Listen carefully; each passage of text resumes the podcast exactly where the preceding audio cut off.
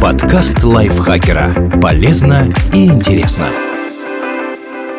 Всем привет! Вы слушаете подкаст лайфхакера. Короткие лекции о продуктивности, мотивации, отношениях, здоровье, в общем, обо всем, что сделает вашу жизнь легче, проще и интереснее. Меня зовут Ирина Рогава, и сегодня я расскажу вам про токсичные фразы, которые не стоит говорить человеку в беде.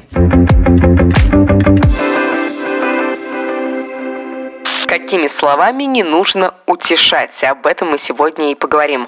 Многие фразы из этого списка стали дежурными. Мы употребляем их, не задумываясь, и этим рискуем не помочь человеку, а только усугубить ситуацию. И вот эти фразы.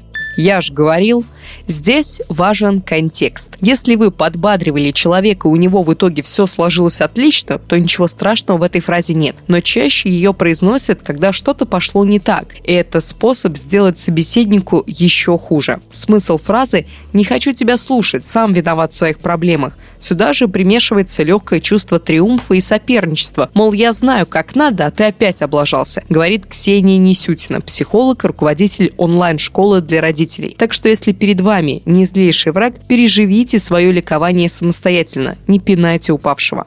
«Я же тебе хорошего хочу». Это любимая фраза родителей, которые оправдываются за грубое вторжение в жизнь своих уже взрослых детей. Изначально эти слова кажутся невинными и даже примиряющими, однако на деле очень коварны. Они запрещают злиться на другого человека, что бы он ни сделал. Ведь он для тебя старается. Кажется, что остается только смириться с нарушением границ и забыть про собственные желания. Примитивная манипуляция, до которой лучше не опускаться.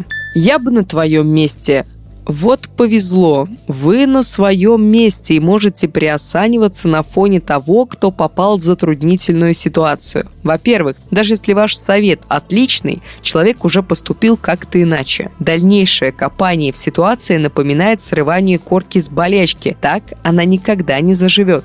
Во-вторых, вы не были в тех условиях и не можете знать наверняка, как бы поступили. Просто займись делом, и все как рукой снимет. Причина плохого настроения, хандры, упадка сил обычно кроется не в скуке и не в лени. Поводов для этого может быть масса, в том числе и медицинского характера. Кажется, что таким образом вы поддерживаете друга, но душевное состояние человека не всегда зависит от физического, говорит Олег Иванов, психолог-конфликтолог. Советы просто взять и сделать что-то лишь усугубляют ситуацию, потому что добавляют к тоске чувство вины за то, что не можешь просто заняться чем-то, радоваться и веселиться. Скорее человек закроется в себе и перестанет делиться своими проблемами, потому что ваш позитив только добавляет боли и страданий. «Ну ты попал!» Кажется, что это просто констатация факта. Однако фраза может обострить чувство бессилия и отчаяния у человека в трудной ситуации, особенно если ее произносит кто-то из ближнего окружения. Можешь меня не слушать, конечно, но я все-таки скажу. На первый взгляд человек просто высказывает собственное мнение и дает выбор, прислушиваться к нему или нет. На деле никакого выбора собеседник, конечно, не имеет. Он в любом случае неразумный щенок, который поступит по-своему, слушай, по-глупому, или сделает так, как ему велят это всего лишь один из способов проломить чьи-то границы. Как правило, человек, который это говорит, перегружен эмоциями злости, зависти, обиды. Он не может сдерживаться и выливает это на вас, как ведро с помоями, говорит Ксения Несютина. Да подумаешь, проблема. Восклицание со смыслом «стоит ли из-за этого переживать?» не подбадривают. Если человек мучается, значит тому есть причина. Вы же даете понять, что он недостаточно важен и страдает тоже недостаточно, чтобы его воспринимали всерьез. Если хотите помочь, то работайте с тем, что есть, даже если вам кажется, что проблемы яйца выеденного не стоит.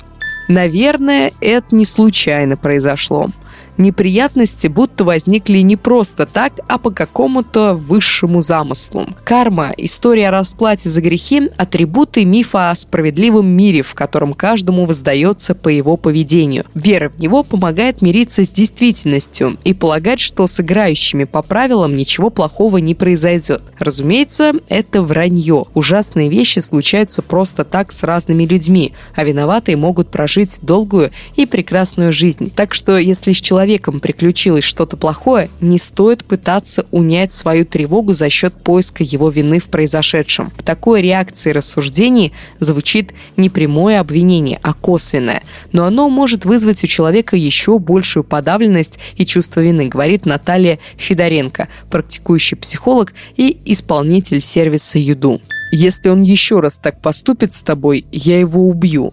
Вы хотите продемонстрировать, что всегда защитите собеседника, но такой порыв приводит вовсе не к тому результату. Допустим, ваши слова звучат вполне серьезно и правдоподобно. Что будет, если вы действительно сдержите их?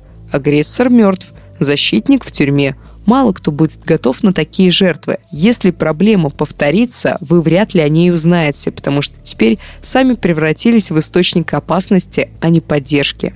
Да не мог он так поступить. Что ты перед этим сделал? Ребенок рассказывает, что его ударил учитель.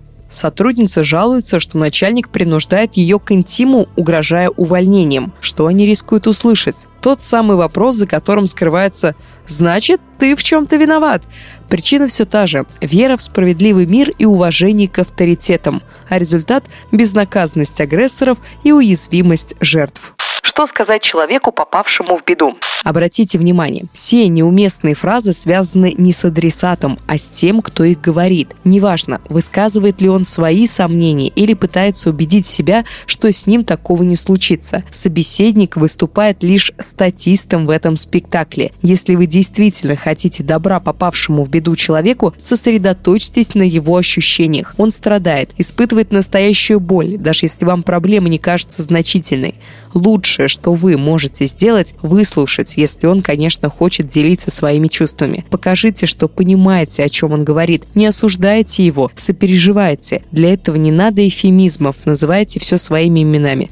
Например, вы можете сказать, это ужасная ситуация. Я понимаю, как тебе плохо. Я на твоей стороне. Можешь на меня рассчитывать. Ты ни в чем не виноват. Это могло случиться с каждым. Должно быть, это очень больно. Прислушивайтесь к потребностям человека и обойдитесь без самодеятельности, если хотите предложить помощь. Просто спросите, что вы можете сделать. Нередко уже самого вопроса достаточно, чтобы полегчало от осознания, что можно на кого-то положиться. А иногда даже говорить ничего не нужно. Просто побудьте рядом. Огромное спасибо Наталье Копыловой, автору этого текста. Очень интересно и полезно. Вам спасибо, что прослушали этот выпуск до конца. Вообще спасибо, что слушаете наш подкаст. Если он вам нравится, не забудьте подарить нам лайк и звездочку. Нам это очень нравится. Написать свой комментарий и поделиться выпуском со своими друзьями в социальных сетях. И, конечно же, забегайте к нам в чат подкастов Лайфхакера в Телеграме. Ссылку на него я оставлю в описании этого выпуска. С вами прощаюсь. Пока-пока. Подкаст Лайфхакера. Полезно и интересно.